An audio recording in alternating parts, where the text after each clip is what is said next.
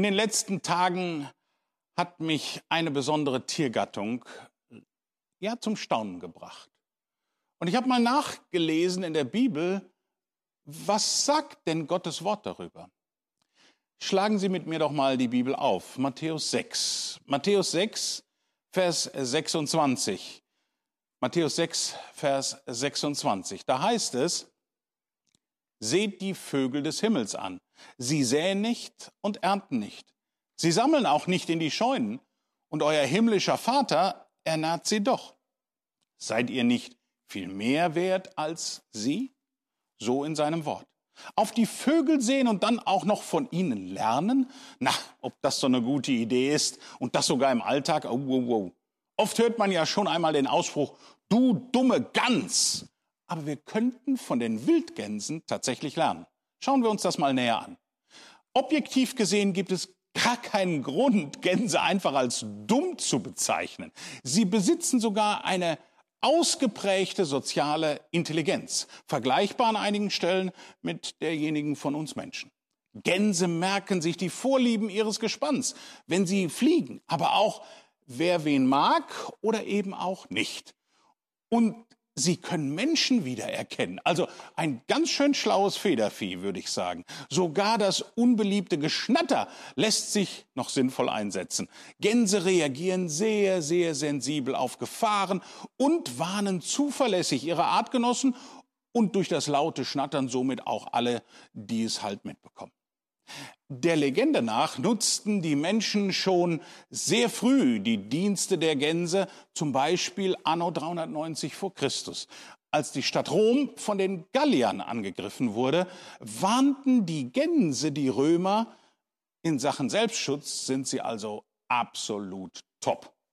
Zu Brutzeiten, wenn auch Gänse sehr, sehr schwach und angreifbar sind, ist der Zusammenhalt der Gemeinschaft ganz besonders stark. Und wer in die Nähe der Gelege will, der sollte sich sehr, sehr dick anziehen. Gänse trotzen dem Individualismus. Sie sind also so ganz, ganz anders wie wir Menschen. Wildgänse sind ausdauernde Flieger, sehr gute Schwimmer. Sie pflegen die Einehe, ernähren sich auf pflanzlicher Basis. Also eine super Spezie, die sich der Herr da der Schöpfung ausgedacht hat. 600 bis 800 Kilometer können Wildgänse auf dem Weg zu ihren Winterrastplätzen zurücklegen. Und zwar pro Tag. Sie sind sehr robust und geben sich in dieser Zeit mit sehr, sehr wenig zufrieden. Von Island bis nach Schottland fliegen sie beispielsweise über das Meer, ohne eine Pause einzulegen. Wie? Im berühmten Pfeilspitzen- oder V-Formationsflug. So sparen Sie nämlich eine Menge Energie, wenn Ihr Herz darauf nicht zu schnell schlagen soll.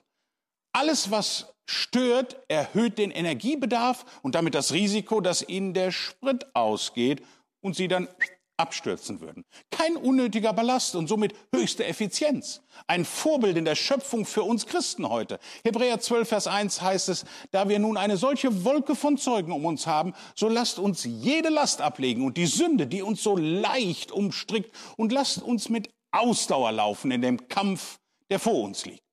Der Flug der Gänse muss ausgewogen sein. Kräfte einteilen ist also angesagt. Die Aerodynamik in der Formation ist das Geheimnis der Gänse. Und dazu braucht es erstens die richtige Leitung. Wer hinten fliegt, spart Energie. Das Leittier fliegt vorne und muss kräftig sein. Es gibt den Takt vor und navigiert zugleich auch die Truppe. Vorne fliegen, also Verantwortung übernehmen, bedeutet in der Regel auch den meisten Widerstand zu erfahren. Wie ist das denn bei uns Menschen? Ohne Menschen, die Verantwortung übernehmen, geht auch nichts im richtigen Leben.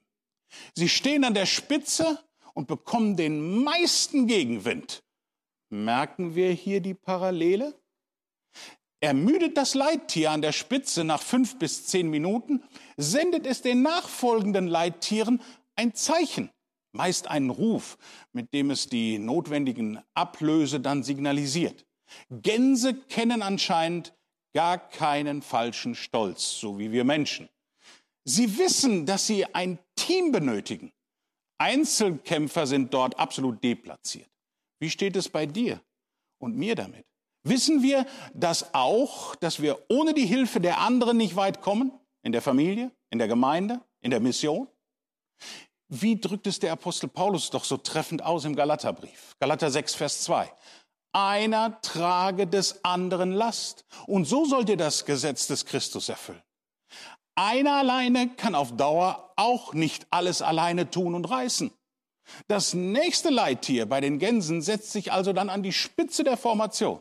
Das ermüdete Tier zieht sich in den hinteren Teil der Formation zurück, wo es wieder neue Kraft tanken kann.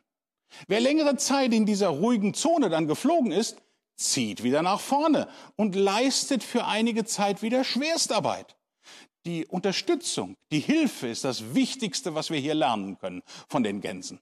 Auszeiten sind Gold wert, wenn man am Ende der Kräfte angelangt ist. Gerade wenn man Verantwortung trägt. Prediger 4, Vers 6 drückt es so aus. Besser eine Handvoll Ruhe als beide Fäuste voll Mühsal und ein Haschen nach Wind. Das Prinzip einer Auszeit oder auch einer Ruhezeit ist für uns Menschen so wertvoll. Und das nicht nur, wenn man viel Verantwortung trägt und einen stressigen Job hat. Nicht umsonst ist das Prinzip der Sechs-Tage-Woche und einem Tag Ausruhen von der normalen Alltagstätigkeit ein biblisch göttliches Vorbild für uns alle. Aber nicht nur die richtige Leitung ist wichtig, sondern auch die richtige Begleitung ist wichtig. Deswegen der zweite Punkt, die richtige Begleitung. Die Vögel reden unablässig miteinander. Sie erkennen sich an den Rufen. Selbst im Flug kommunizieren sie. Man hört ihr Schreien hunderte Meter weit.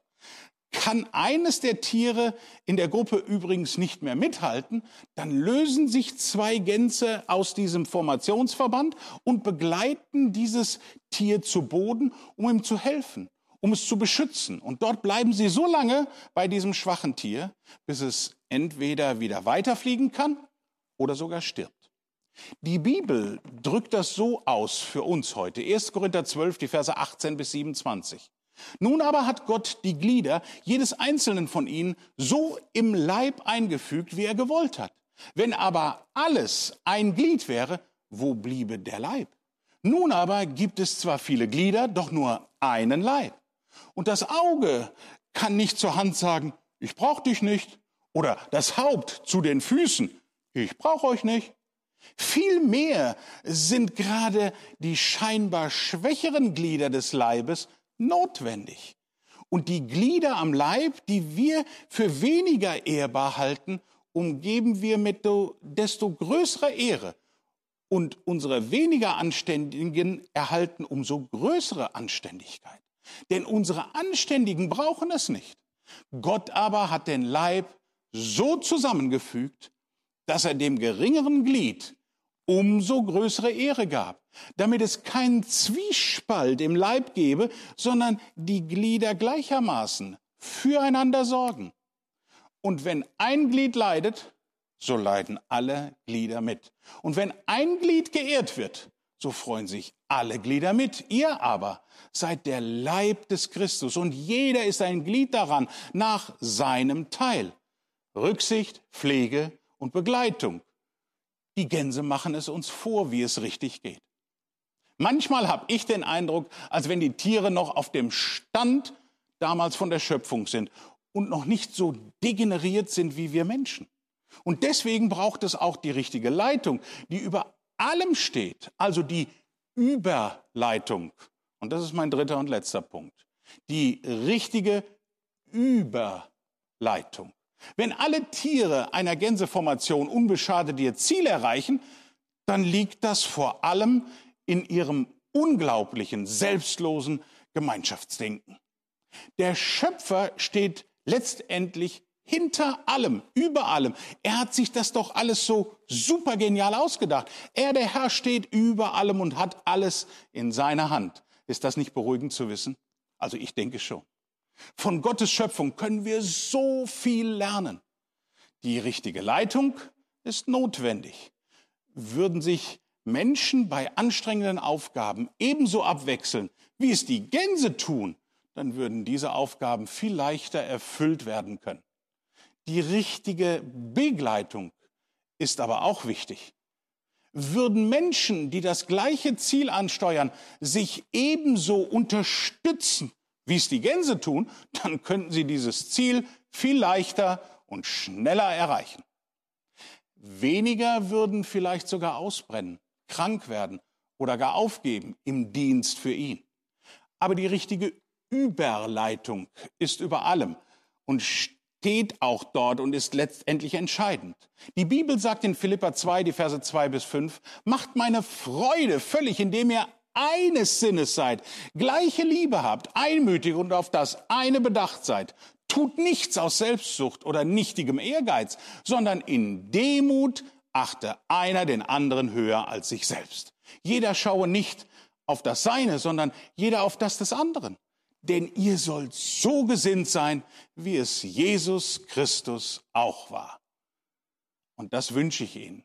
Lassen Sie sich diese Botschaft zu Herzen gehen und lassen wir uns doch belehren von den Wildgänsen.